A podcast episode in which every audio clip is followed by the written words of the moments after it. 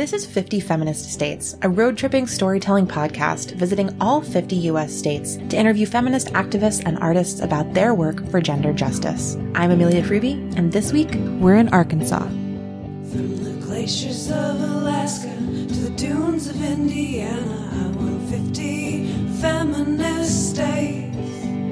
From the waves of New Hampshire to skies of Montana, I want 50 feminist states. And when you hear the call, you know so well. Sisters, speak out.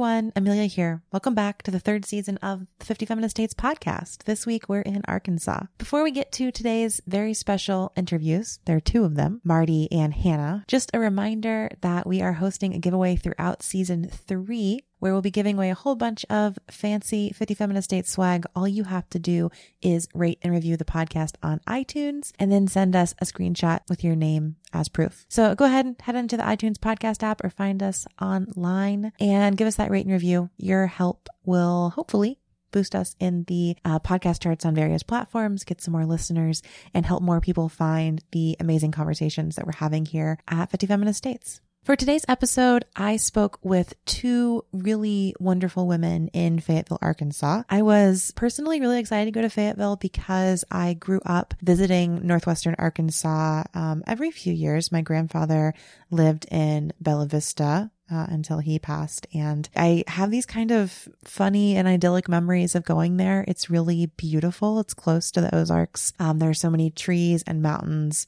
My grandparents had these two pet poodles that really terrified me, but I still liked seeing them. Um, so I have all these funny memories of this part of the country that I find most people have never been to. And I was excited to revisit that place. You know, if you've listened to these episodes before, you know, an important part of this project for me is always just discovering what draws people to an area. And it's always particularly exciting when it's an area that I've also been drawn to for various reasons throughout my life. So it was really great to head back to Northwestern Arkansas. And it was also particularly great to speak to Marty and Hannah, who we'll be hearing from today. And it felt particularly great because of kind of how I got in touch with them. So a few nights before I was leaving for the season three road trip, I had dinner with a friend in Chicago and she was asking me about which states I was going to and which ones I didn't have interviews for. And Arkansas was one of the states that I didn't have anybody confirmed for. So I kind of said this. And she was like, Oh, I have a friend from Arkansas. I'll have to put you in touch with them. So my friend gives me their friend's phone number. I send a text message and I'm just like, Hi, I'm going to Arkansas. I need to find some really cool feminists to talk to. Do you know anybody? And that person is like, Well, I don't really know, but I know somebody who will know. So they gave me another number and I text that number. And then that person is like, this is such a cool project. And you're coming during like the craziest, busiest season because we have this huge festival going. So I unfortunately don't have time to talk to you, but I know tons of amazing women who you should definitely speak to. And so she put me in touch with Hannah and Marty. And that's how I ended up talking to them for this episode. And it just felt like such a perfect example of grassroots community knowledge and the ways in which feminists can find each other. And I was just so happy that it worked out that way. So now that I've said all that, this week we're going to hear from Marty Lane, who is a graphic design professor at the University of Arkansas in Fayetteville. I had an amazing conversation with her about what I would call feminist pedagogy and mentorship strategies throughout her career and in her work. And then we also talked about some of the work that she's done for social change through her work with Moms Demand Action and designing for political campaigns, as well as a project she did with her students to design some materials for the Marshallese population in Northwest Arkansas. Uh, we're also going to hear today from Hannah Withers, who is one of the co-owners of Maxine's Tap Room in Fayetteville, which is the second oldest bar in the city. And it was founded by a woman named Maxine in the 1950s. And it has this amazing story um, about a woman run business, like a legacy business that Hannah and her husband then um, purchased after Maxine's death. And we talk a lot about the work of running a business, the power of feminine and feminist legacies, and end up kind of having this incredibly candid conversation about contemporary feminism. That's honestly something I don't think has happened on the podcast so far. I spend so much time talking to feminist artists and activists about the work that they're doing and the feminism that they're like putting out in the world that we don't often um, step back and reflect on just kind of the state of feminist things as they are. So I really enjoyed that opportunity. That's what's coming up in this episode. It is kind of long because I'm put two conversations in one. And while I did my best to kind of edit them down where needed, I really wanted to share what both of these women had to say. And as I mentioned last episode in Arkansas, I really wanted to share kind of just the conversations themselves, a little less narrated voiceover, um, a little more realness about what it was like on the days that I sat down with them. So you're going to hear from Marty first. I'll let her go ahead and introduce herself. Thanks so much for tuning in. Here's Marty now. Hi, I'm Marty Maxwell Lane, um, and I'm really glad to be doing this. It's exciting. Today, we're in my office in the Fine Arts Building, um, the School of Art, the University of Arkansas, which is where I work. Um, it's my primary job, but one of my many uh, roles in life, I'd say. Can you tell me a little bit about like how long you've been in Arkansas or like the journey that I, from what I know, kind of took you away Yeah. from here and brought you back? It's a long story.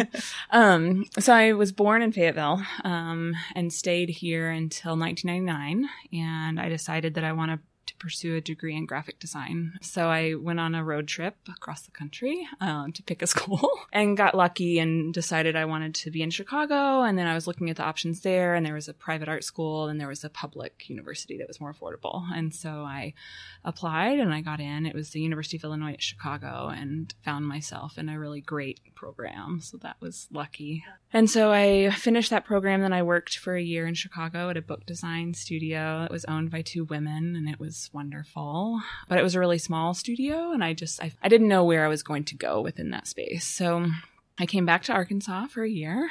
Um, rebooted and decided I wanted to go to grad school. And so I went to North Carolina State University College of Design in Raleigh. And that was a transformative experience. Everything that I thought I knew was then turned upside down, which was disorienting and great. Um, and I developed some of my strongest uh, female mentors that I still have to this day. It's, I graduated 10 or 11 years ago. I landed a great teaching job um, at Kent State uh, in Ohio, and I was there for a year. And my husband, he's a chef, and it was just there were some limitations i think for both of us there um, and also it was really far away from family and cold so we were trying to work our way back towards warmer uh, climate and went to kansas city taught at the kansas city art institute for four years. And then there was an opening here at the university of arkansas and they were looking for someone to help build a bfa program in design which I initially left because that program wasn't here. And my interest had really been in pedagogy and graphic design, and it just seemed like an awesome opportunity. So I came here and built the program with some colleagues.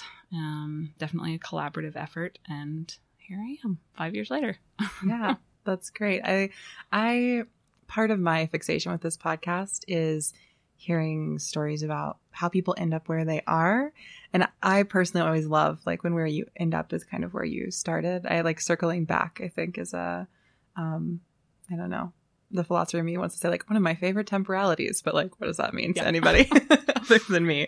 Um, so something that came up, I think twice already in that you know you telling that story is the role that women have played as mentors in your career. Could you speak a little bit to um, how important that's been for you? Yeah, I mean, it's been pivotal for me. Um, I don't know if it's like that for everyone or just me or for some people or what, but I'm an only child and both of my parents are only children. So my family network has always been very small. And I didn't, besides my mom, I didn't really have a lot of female sort of mentors or didn't have that great aunt, you know? Mhm. I think that finding those relationships in other places have been really important. And so I see that in friendships also. Like, and I'm very loyal and um, make sure to invest in that and make time. And then professionally, I really believe in mentors and also peer mentors. So I don't think that mentorship always has to be there's an expert and a novice, right? Mhm. Like I'm really fascinated by the peer um, and how you can support each other. But I have been lucky to have these sort of expert female mentors from these different moments in li- in my life, and it's been important to me to maintain those relationships. And then also, I think you know, remembering how each one of them has led as a woman or been an academic woman or a designer in different ways. And there are so many different approaches to how you can be a woman in these different spaces, right? So, you know, one of the owners of the design studio in Chicago uh, was a mom of a young kid, and I had come out of an undergraduate program where kids were not like visible.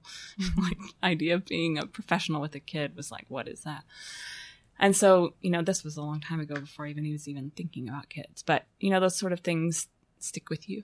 Mhm. Um, so yeah, I think that something that comes up a lot in the conversations I have on this podcast is kind of the people who we've seen do the things we want to do. And then not that we follow in their footsteps, but they, they kind of show us it's possible and are able to do exciting things. And I also love the like peer mentoring, um, which I think is like a buzzword on college campuses. But I recently, um, that's true.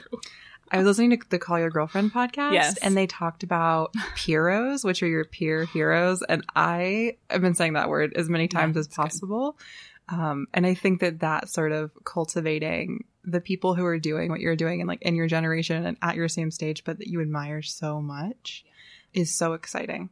It's another thing that's been interesting for me about mentorship is now, you know, I always think of myself as like this young person just starting out, but I have tenure now and I'm not all that young. And I'm Mhm. realizing that there are a lot of people now, women looking to me.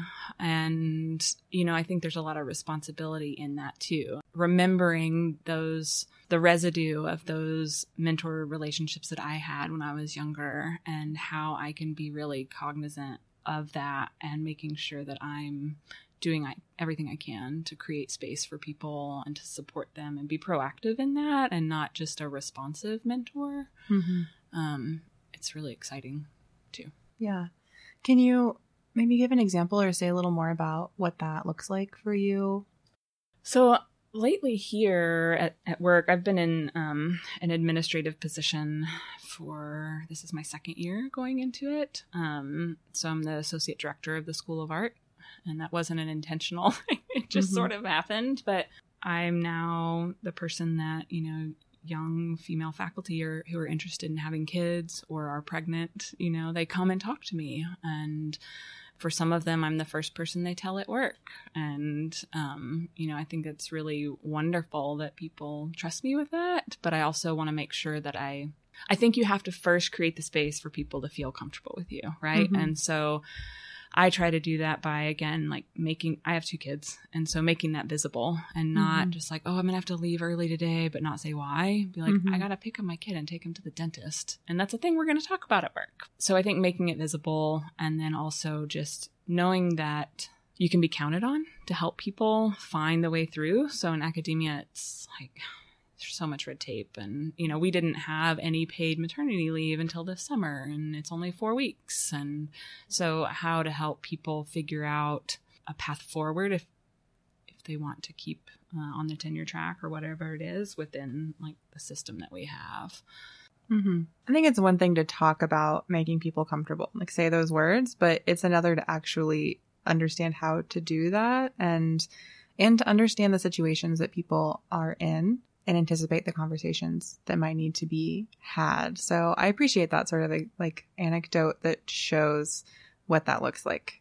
And just to sorry to interrupt you no, just today like i told you earlier it's our work week at school so Mhm. we're getting ready for the students to come back and we've been doing all this office shuffling and i realized we had an office that was sort of extra because which was shocking because we're, we're so short on space but at first i was like well this could be a shared room for people that are sharing offices if they need to make conference calls and i was like this should be a room for nursing moms and students and so now because i'm in administration i just get to do that yeah, so a grad student now is making a schedule and a sign up sheet and it's going on the door. So it's, you know, it's nice to be able to see those things and then do them.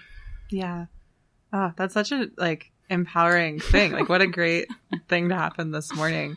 And to me, that just speaks a lot to how important it is to have all sorts of different people in administrative roles Yeah. in universities and I imagine also in corporations who can just kind of make those decisions Yeah. and provide resources for people who otherwise have been so neglected. And I can definitely think of many, just many times in my various university experiences, particularly where moms, particularly moms who are students, and now more and more I'm seeing like dads with young children Yes. too, who need that space in the classroom. Yes. And I remember being an 18 year old college student and being like, why is there a three year old here? Yeah. And now as like a more Yeah. adult human being like, it's so great that there's Yeah. that space and that we can bring more people into these educational environments. So Absolutely. I, I love that. That's Yeah. so great that you'll have that space here.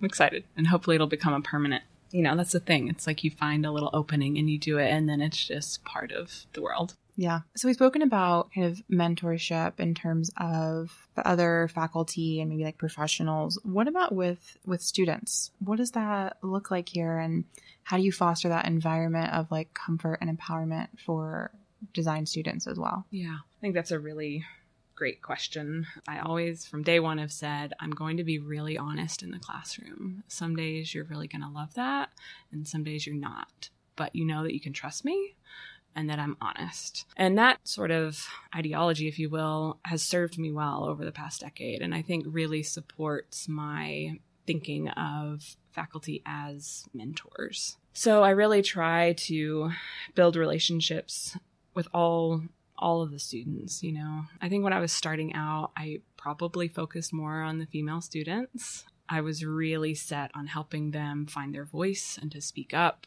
and to be confident, and I s- still do that absolutely, but I think now I'm I've become more nuanced in my approach. And there was a book that I read, it was called uh, Quiet is it like how to embrace introverts in a world that won't stop talking or something like that. And after reading that it really changed my whole approach to running a critique and running a classroom um, because i realized that a lot of these female students that i've been pushing to be very vocal that could be very painful for them right? And that not everyone needs to be that way. And so that Mhm. book just gave me a different lens of looking for students and how to reach them um, and to help all of them find a way to ha- have a voice, quote unquote, whatever space that may be.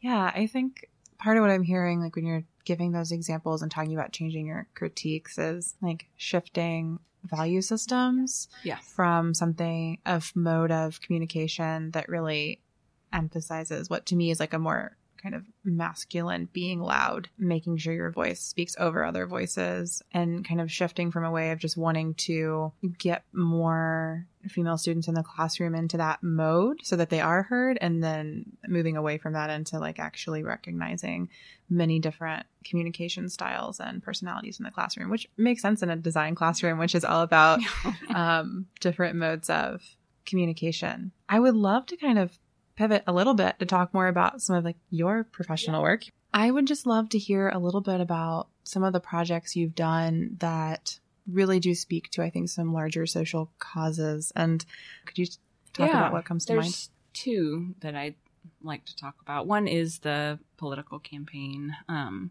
because I think that is an important.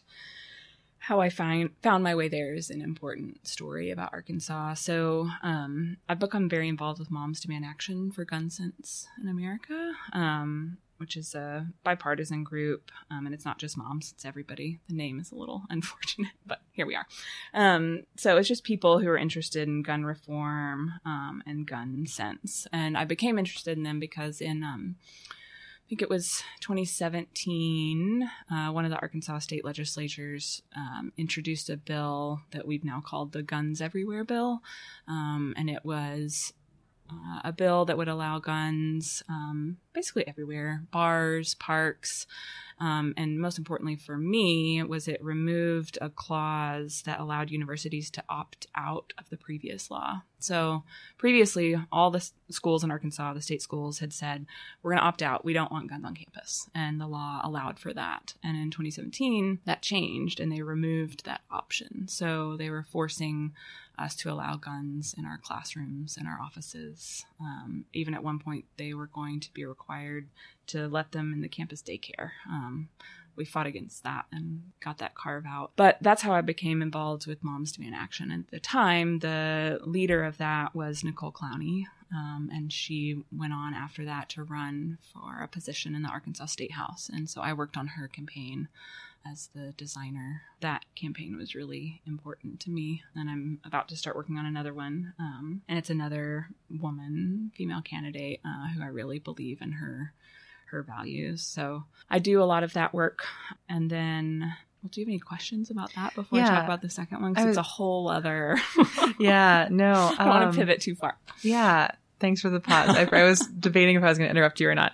Um, I would, well, on the one hand, I would love just for like listeners to hear, like, what does it mean to design for a campaign? Like, what, what did you do and what did you make? And I think that's kind of an interesting facet of it. And yes, let's just start there. Yeah. Like, what does that mean? So, you know, for her, it was a it was a position for the Arkansas State House. So it was a state level position, but it was representing the district, which includes the university and includes where I live. And she was running against another Democrat, um, and it was someone who was really beloved in town. And so early on, we had conversations about, you know, what does this need to look and feel like?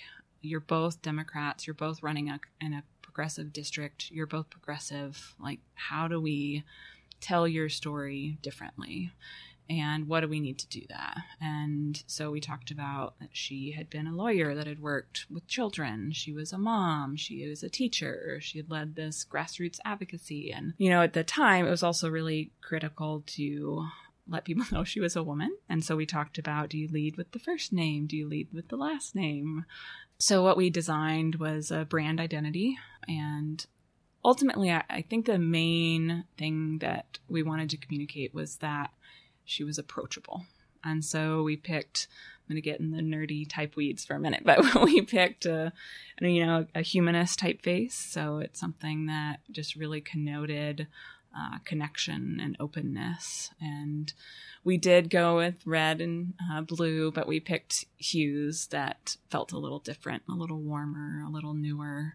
Um, and it was there was a lot of white because we wanted it to just feel very open and fresh and reinforcing that welcoming. So I worked with her and her campaign manager. It was very collaborative. It was very back and forth, which was my favorite way to work. So we did mailers and we did uh, yard signs and we did t-shirts and buttons and stickers and Facebook page and we did a website and it was my first ever bilingual website, which was really exciting for me, you know, both just from the technical side of how to get that to function, but also having someone that was committed to not just saying they were interested in supporting all of their constituents, but really were actively trying to communicate with them because we have a huge Latinx population in Northwest Arkansas. So that was great. And that's actually gone on to inform my teaching. Now I, in the classroom, I really try to make sure that students understand how to design for bilingual and trilingual audiences. I think the identity of the campaign and the design like really functioned well with the spirit. So it was nice. And she won. Yeah, even better. Always nice when that happens. That happens too. Um, awesome. So, can you tell me about the second project you had in mind then? Um, so this is a project that I just wrapped up, um, or I should say, are moving into phase two because I feel like I want it to keep going. But um, four years ago, it's kind of a long story, but I'll try That's to. great. No, go for it. Um, so four years ago, I was on maternity leave with my friend who was also on maternity. Well, not leave. I didn't get leave, but we were pregnant. I don't know. we were talking. We were having coffee, and um, she's a defense attorney, and she was saying like she is seeing. We have a huge Marshallese population in Northwest Arkansas. It's the second largest population of Marshallese outside of the Marshall Islands, and she works a lot with that community and she was saying all of these challenges that she was seeing in the legal system that people you know in northwest arkansas the judges and attorneys understand the difference between marshallese and latinx. But when you get into more rural areas they don't and they don't understand that they're legally allowed to be here. And then also talking about within northwest arkansas all of these issues just cultural you know conflict sort of um, the marshallese self-incriminating and not understanding that they were admitting to something that they didn't do and not understanding your rights and to search and all of that. And she was like, you know, it'd be great if we just, if they had a wallet card that they could pull out if they got pulled over or stopped and that could say, you know, I, I'm Marshallese. I have the right to a translator. I would prefer to speak to someone in Marshallese. And I was like, this is totally a design problem. Um, and so that kicked off this idea. Um, and I was teaching this human centered design class for the first time. And what other time than the first class to take on this huge community project? But, um, so I worked with her and an immigration attorney and this woman, uh, Melisa Laelan, who is um, leads Arkansas Coalition of the Marshallese. She's Marshallese herself, and we started researching the problem um, and the students worked in teams and dug in to different facets of it. It was really important to me that we didn't say this is a problem that the marshallese need to fix right? Like it was really both ways. Like we need to do a lot of educating for the people that live here that are not marshallese. Like it's two sides. Um, and so the students talked to a lot of judges, a lot of police. They went and did ride alongs and lots of, you know, on the ground research. And the class wrapped up, but the project wasn't done, right? So I kept working with a few students that had the strongest project. And over the years, it sort of evolved into me being the creative director, I think is how I would identify my role. Um, and as the students came in and out and graduated, you know, other ones jumped in and I ended up getting a grant for the project, just a modest grant. It was just under $10,000, but it allowed us to actually print all of the materials. And so we just delivered them this week. So there are wallet cards, there are magnets that go on your fridge um, that talk about your rights to search and seizure. Um, there's materials for judges and new attorneys explaining the Marshallese, um, and it's all bilingual. And something that was sort of interesting about this project, um, you know, when it started and it's gone on so long, because it's just the nature of these types of projects, I think,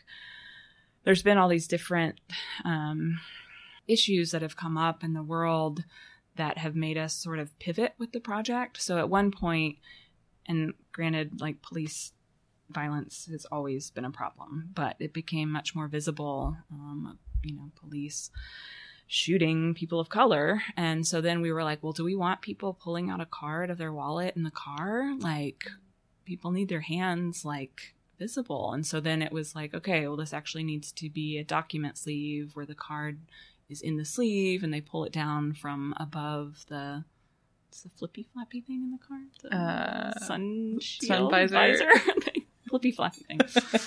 and then now, you know, we're dealing with all these ice raids, and so we're talking about phase two of the project, the materials living on a website where we can update the information um, to include. Because while the the ice raids don't impact the Marshallese directly, it impacts them in that the people don't understand who the Marshallese are. So it's been kind of interesting to see how we have to respond to these, you know, different things that are happening. Yeah. I think that makes so much sense and is one of the hallmarks of grassroots work is like really starting with people's needs and their Yes. own um, identities and cultures. I could totally imagine a situation where, you know, a well meaning group, and this is not your group, but like some group somewhere makes wallet cards for a community that doesn't carry wallets Yeah. or like something of that um, because of that sort of discrepancy between community practices, which is human and beautiful, and but something that if you're not in direct conversation with people, you wouldn't know about. That's why I always say, and I didn't write this. Somebody else said it. I don't know who. I need to know who to cite, but it's you know it's designing with people, not for people, and that's Mhm. why it was really critical with that whole project that we worked with um, the Arkansas Coalition of Marshallese the whole time. I mean, just back and forth and constantly because, yeah, exactly that.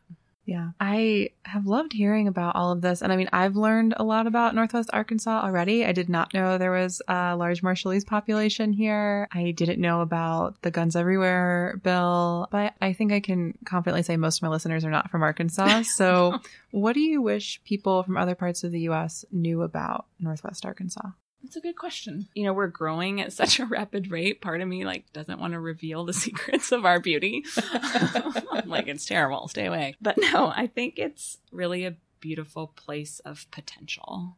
It's it's easier to do things here to try out ideas, to test things than in some of the other places I've lived. So even though Chicago and Kansas City still have that gritty, approachable Midwestern thing, um, there's still barriers there. And I think that Northwest Arkansas, there's just so much potential. And it is very progressive in this pretty conservative state. And I think that, you know, that's not an uncommon thing. But I do think that having this little like progressive space amidst all of that brings people together pretty quickly.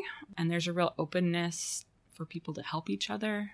Very collaborative. The arts are growing here and uh, just incredible rate. So yeah, just an exciting sort of uh, is incubator the right word? Maybe I don't want to say startup because it's too like businessy, but Yeah. um, a play space maybe. yeah, I like play space. I think that's great. Well, thanks so much for this conversation. yeah, thank you.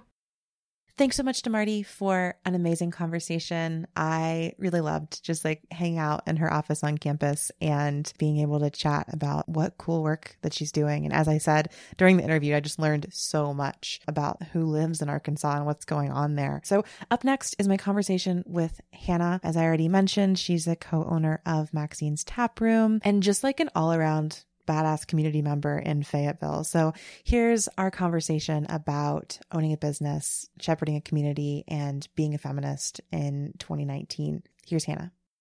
Uh, my name is Hannah Withers, and I am in Fayetteville, Arkansas, in a historic bar named Maxine's Tap Room that was named after Maxine Miller, who opened this bar in 1950. And uh, after she passed away in 2008, we became friends with her great niece, and my husband and I sort of caretake this bar for her. We would not say it's ours, but we work with her family to sort of keep the memory of this place alive. That's so cool. Could you tell me a little bit about who Maxine was and what it took to open a bar in the 50s here and Maxine ran this bar for almost 60 years. She opened it as a single woman in 1950. Um, she had two husbands throughout her life, neither one of which really had much of anything to do with the bar. She kept it as hers. She borrowed, I think it was $10,000 from her grandparents, maybe her parents, to open the bar and paid them back within the first year.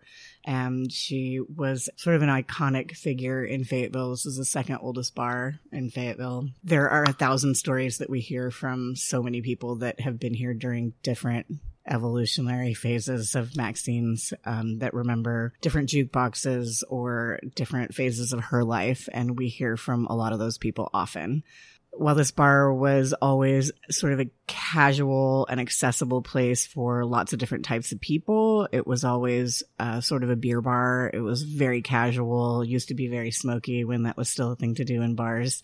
And we wanted to have a bar in Fayetteville that was a little more adult. We wanted to be able to find classic cocktails that were well done. And so we sort of did this throwback to the era that she opened the bar in and started with some well done classic cocktails like Sazeracs and Manhattans and that sort of stuff. And it sort of snowballed with this amazing staff staff that we've had over the last six years into sort of a craft cocktail. Their their palates have far surpassed mine, and um, they're pretty amazing.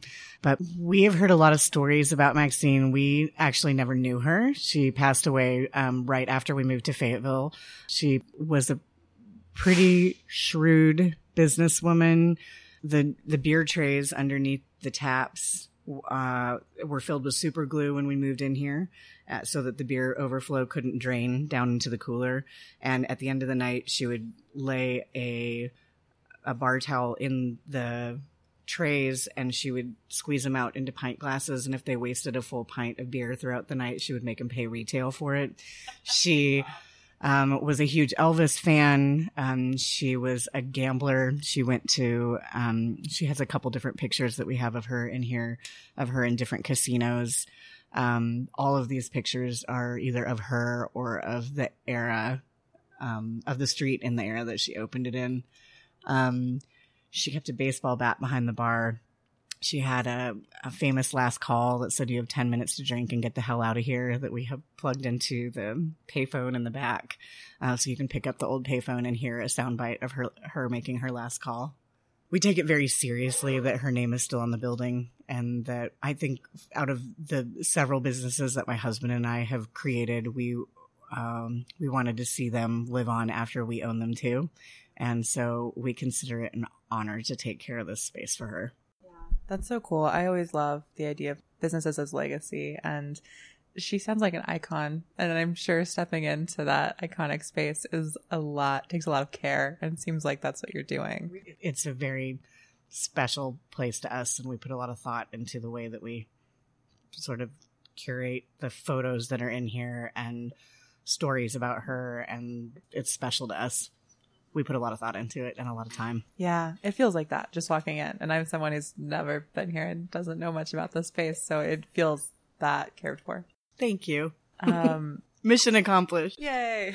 Uh, I'd love to step back a little farther and just hear about kind of your background in Arkansas. Like, are are you from here? You grew up here? How'd you end up here? I am not from here. I grew up in Denver. I went to school for a very short moment in Washington, D.C., and I left college and moved to the West Coast and met a guy, and we spent a lot of time hitchhiking from Canada to Mexico for several months and lived in Mexico for a hot minute. And my mother is a um, Piedmont blues guitar picker. She plays Robert Johnson style blues, and she had played a blues festival in Eureka Springs, Arkansas, which is about an hour from here. It's a tiny tourist town and one of the weirdest, most wonderful places I've ever lived. She had just played a festival there and thought it was a place that I should come and see. And so on our travels through the country, we stopped. One of our first stops was in Eureka Springs, and we both had jobs and a place to live within the week. And I ended up being stuck there for 15 years. Um, that's so cool. So, can you tell me a little bit more about the magic of Eureka Springs and what you ended up doing there? Yeah, I worked for a man named Greg who owned a coffee shop on Center Street called the Cosmic Cup Coffee Shop, and he was from Dallas. This was his dream, sort of his dying wish to open the shop, and he was dying of AIDS when I was working for him. Uh, when he passed away, his parents, Marvin and Sally, sold me for a song all of his equipment and everything that was in it. I was 20 years old, and I kept it open for about a year. There was a lot about running a business that I did not know anything about, and it was a complete hot mess, and also a r- lovely and really magic time. Maybe because of my age, but also because I think for the first time I felt what it felt like to create a space that other people wanted to go to. And um, I did that for a few years. I had a couple different iterations of smaller restaurants that we did above Chelsea's, which is our bar that was sort of our living room in our mid 20s. And then my husband and I met and got married almost immediately. And we had both worked in restaurants since our teenage years. That's all we'd ever done, really. And he really wanted to learn how to bake. And so we moved to New York and our son was about six months old. It was six months after 9 11 when we moved to New York, and he went to the Culinary Institute and took some intensive classes while I tooled around the city with a six month old on my back and checked out bakeries and ate croissants. And we came back and built our first commercial kitchen, and we opened a second location here in Fayetteville about five years later. When we first opened Little Bread Company, we were open for about a year and there was a downtown master plan to sort of rehab the entire parking and redo the streets and flower beds and street lamps. We were under construction for about a year and a half. Most of us had planks that went to our front doors, wooden planks that were over, you know, sewers that were sewer old sewer pipes being dug out and it was super loud. It was very complicated. It was a struggle for all of us on the street for that year and a half. And when the city finished the construction, we wanted to have some sort of a celebration and a ribbon cutting to remind people that we were here and that everything was open and it looked beautiful and that everything was accessible again. And so we started having meetings about how to do that and created an event called the Block Street Block Party. And we decided the best way to get everybody to come to our street was to invite everyone from our community to participate in it. So we created four outdoor stages. We hired local bands that played all day long. Uh, Sunday was a slow sales day f- for most of us. And so we created this Sunday daytime event that went from noon to nine. And uh, we did that for about eight years, and a lot of the, our businesses have changed on the street, and sort of the main crew of people that I started that with had either changed roles or were doing different things or were getting too busy in their businesses to participate. And at the end of the eight years, that event had grown into 90 local bands, 180 local vendors. Um, all of our local food trucks. There were probably 16,000 people that attended, which is a lot for a town of 100,000 um, in the summertime. And it, it just got too big. So we took a little bit of a break. We actually have an organization that I think we're passing that off to next year. And I hope that it comes back and lives on, but it got to be too much for me to do. And we decided to focus a little bit more in our businesses. I'm a big believer that we need those community ties to bolster and support our ability to bring people together to, to like to lift everyone. to also empower each other to do the things that we need to do. I mean, it really takes a lot of people to do amazing things. And sometimes it takes a lot of people just to get through the day, you know, lots of non amazing things that it takes a lot of people to do those things with too. Yeah.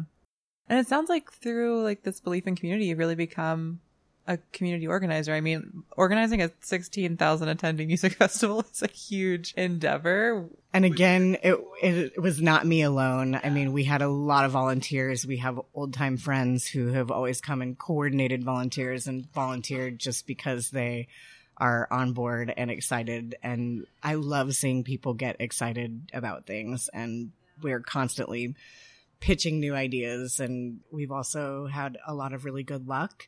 And we consider it a blessing to be able to have a little bit of a platform to lift other people up. And so we do that as often as we can find somebody that's excited about what they're doing. Yeah, that's so cool. I'd kind of just love to know who are some of the badass women in your community here.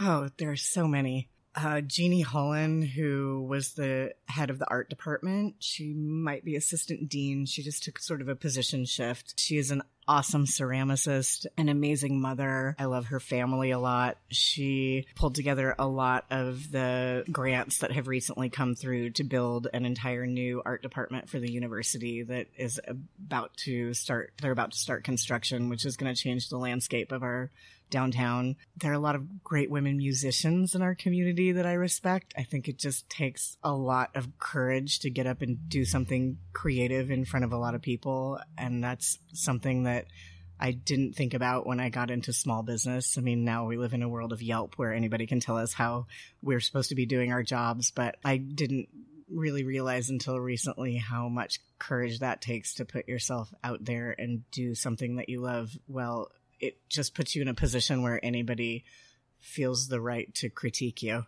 I love Amber Perrodin, who started the uh, Little Craft Show, which is sort of our handmade annual market. She's also an amazing abstract painter.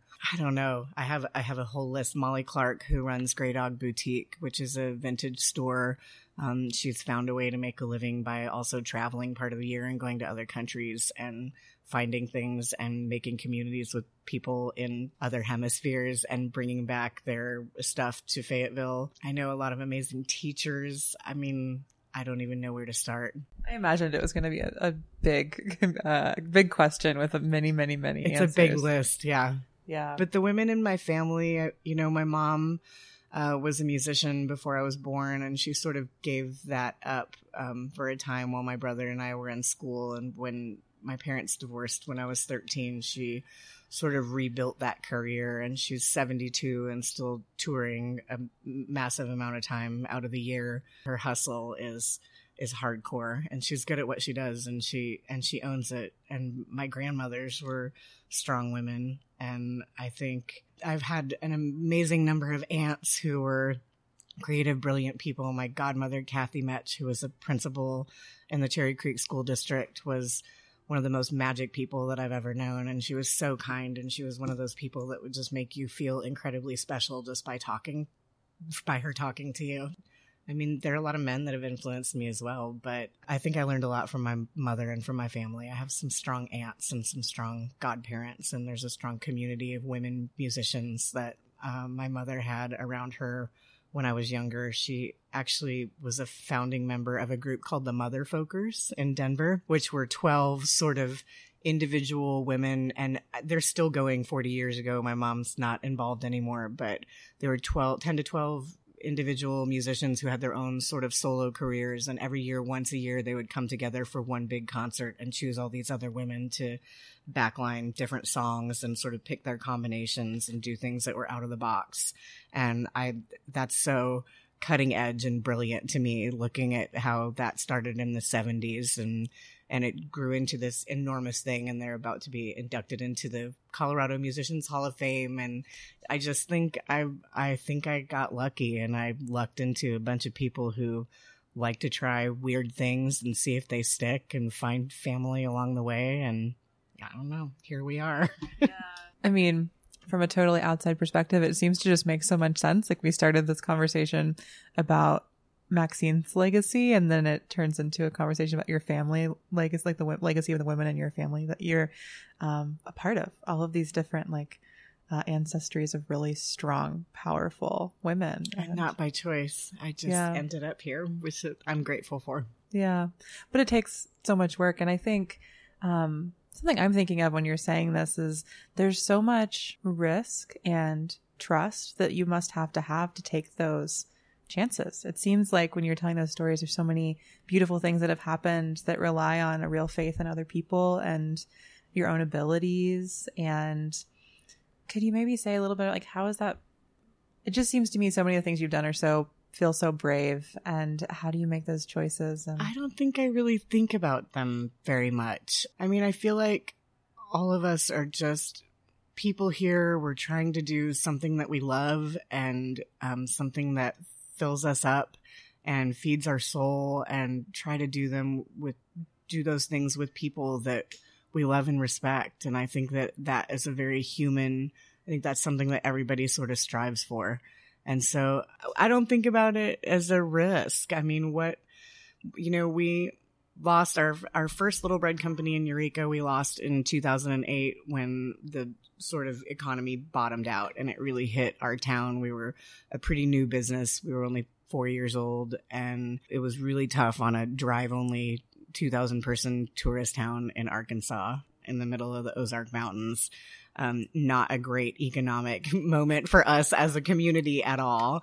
And we were so new and so inexperienced and we lost our home that we built with that one and are so grateful that we had this one open. But I mean, filing for bankruptcy and starting from scratch at 30 whatever years old and starting from scratch with no credit. Are we going to be able to buy a house again? Are we going to be able to have the life that we want to have for our kid? Um, and sitting there and knowing that the only thing that really mattered is that Ben and I could get through the strain and stress of a situation like that and still love and respect each other. I feel like we sort of had a wake up moment of what really mattered to us. And I think the rest of it, I, you can't take it with you. I mean, it doesn't matter how many stocks and bonds or what your 401k looks like when you're, you know, when you're dying. None of it is going with you and it's short. And I, I'm the older that I get, the faster all this time is flying for me. I mean, we, I feel like I just had a baby a couple of years ago and we just dropped him at college last week. And the older that we get, the faster this is speeding up. And I just think it's, it's life's too short to worry about it. I mean, I think obviously putting some thought and the more experience that we get making decisions with a little bit, you know, more intelligence or knowledge instead of just the emotion of we've done that too. We've done the emotional, I really want to do this. I know it doesn't make any sense and sometimes it works and sometimes it doesn't, but I don't we don't regret anything that we've ever done and so uh, we keep trying more things. I think that's great. Um, is there anything that you want to say about this area or kind of your businesses that we haven't talked about?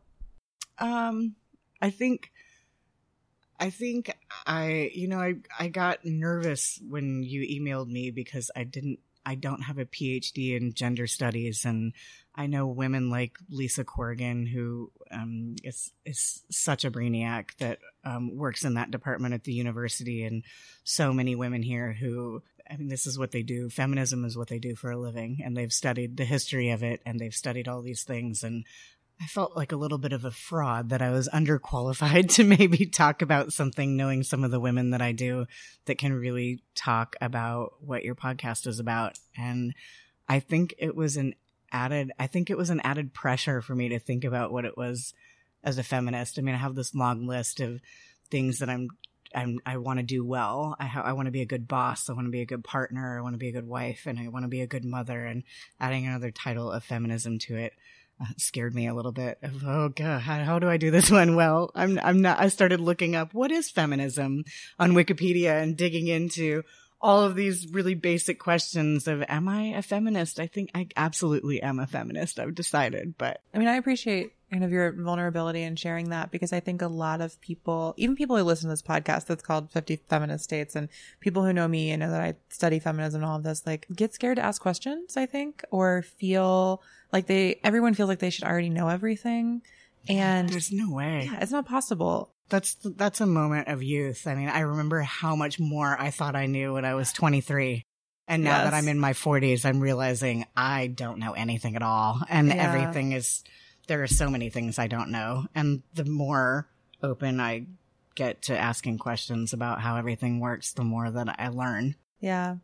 And I think, I mean, part of why I do this podcast is because I do feel like I have this sort of intellectual knowledge and some embodied like rage about patriarchal society. But I like to go talk to, find and talk to the people who are doing the work that I see as necessary. And I think some of that work is owning businesses and organizing communities. Like, I think that's incredibly important work. And I think with so many of the young women coming out of universities, we need more practical education and what it Yeah. just takes to do this. And so, I mean, that's why I'm here talking to you. I love that you, you mentioned talking to your mother-in-law because she does hold that knowledge of like what it was like to live through 60s and 70s. And Yeah. I think we need to do a lot. When I say we, I'm mostly probably speaking like myself and my generation, um, but a lot of work to just like connect those like ancestries and like really tap into the knowledge bases that exist. And it's not just the historical. I mean, there are so many things that I'm learning in my 40s, like the way that my body is changing. And like, I mean, postpartum depression wasn't even something that really people started taking seriously until, uh, you know, a couple decades ago. I mean, there are so many mental health issues and just physical issues. And there has always sort of been this shroud of we don't talk about this stuff, whether it's because we're polite. I was lucky. I, I grew up in a household where you know, we talked about a lot of things, but I mean, my parents still, I remember coming home, learning about the way that the government worked and learning about, you know, how, how you vote and what the electoral college is probably in second grade and asking, it was a voting year and asking my mom, you know, who she voted for. And she still had the response of, oh, you don't ever ask anybody that. That's nobody's business. You know, we don't talk about politics and we don't talk about religion. And I think, you know, perimenopause falls into that category for a lot of us. Like there, you know, there are a lot of women who don't have women that are 10 or 20 years older than they are that can say, Oh, let me tell you what this is. Let's go get your hormones checked, girl. Come on, let's figure, you know, this is a normal thing that nobody talks about. And I think communication is key in every piece of my life and in work and at home and in everything else. And it's something that we don't do necessarily culturally as women. And I, to me, that's just what kind of feminism becomes is just like recognizing that there are ways historically and societally that women get isolated from each other and it's like rebuilding those connections and communities so that we can share knowledge and empower ourselves and each other i think it's it's hard to do sometimes too. I think that the way that we have these conversations on the internet with each other can be really amazing and really mind opening. And I have, you know, women who have, um, I have women friends who have uh you know have had hysterectomies or endometriosis that can find groups of women that are like them and that's a really amazing tool to have and i think that it also has sort of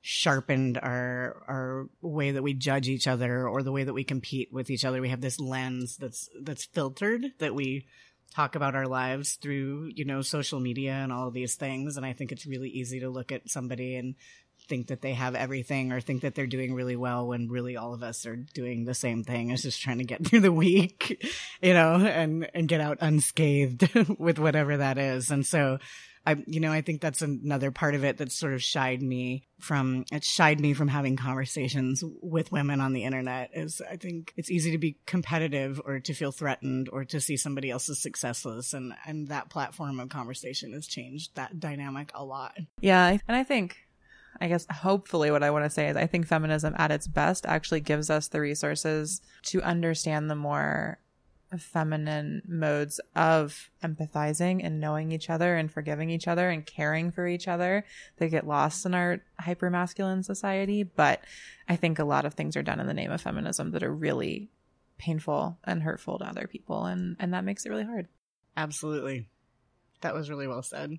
I know probably none of this fits in with the like happy go stories of like how we move and how we build things. And this is a lot more um, edgy and sort of i don't know it's harder to talk about because i don't fully understand all of it and it's all changing so quickly it is changing but i i think that you're a person who's been bringing your community together for a long time one of many people who's been helping shepherd this community and that does give you deep insight into how it's shifting and even if you know you don't feel like on the pulse of exactly the right words or, or why or what to I do usually with those figure it out pretty quickly Exactly. but sometimes you get surprised and Uh, yeah. yeah So awesome.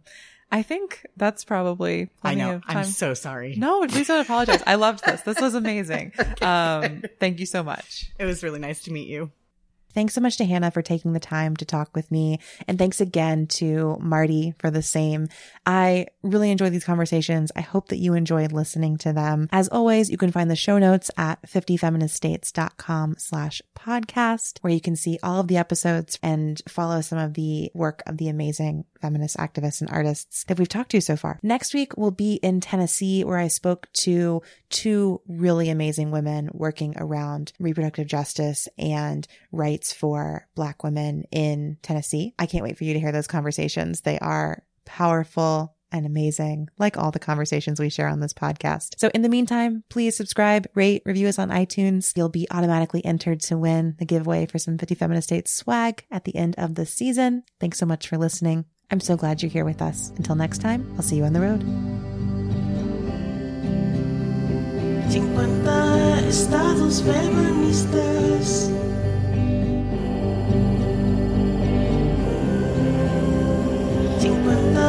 Estados feministas. Fifty feminist state. Fifty feminist state.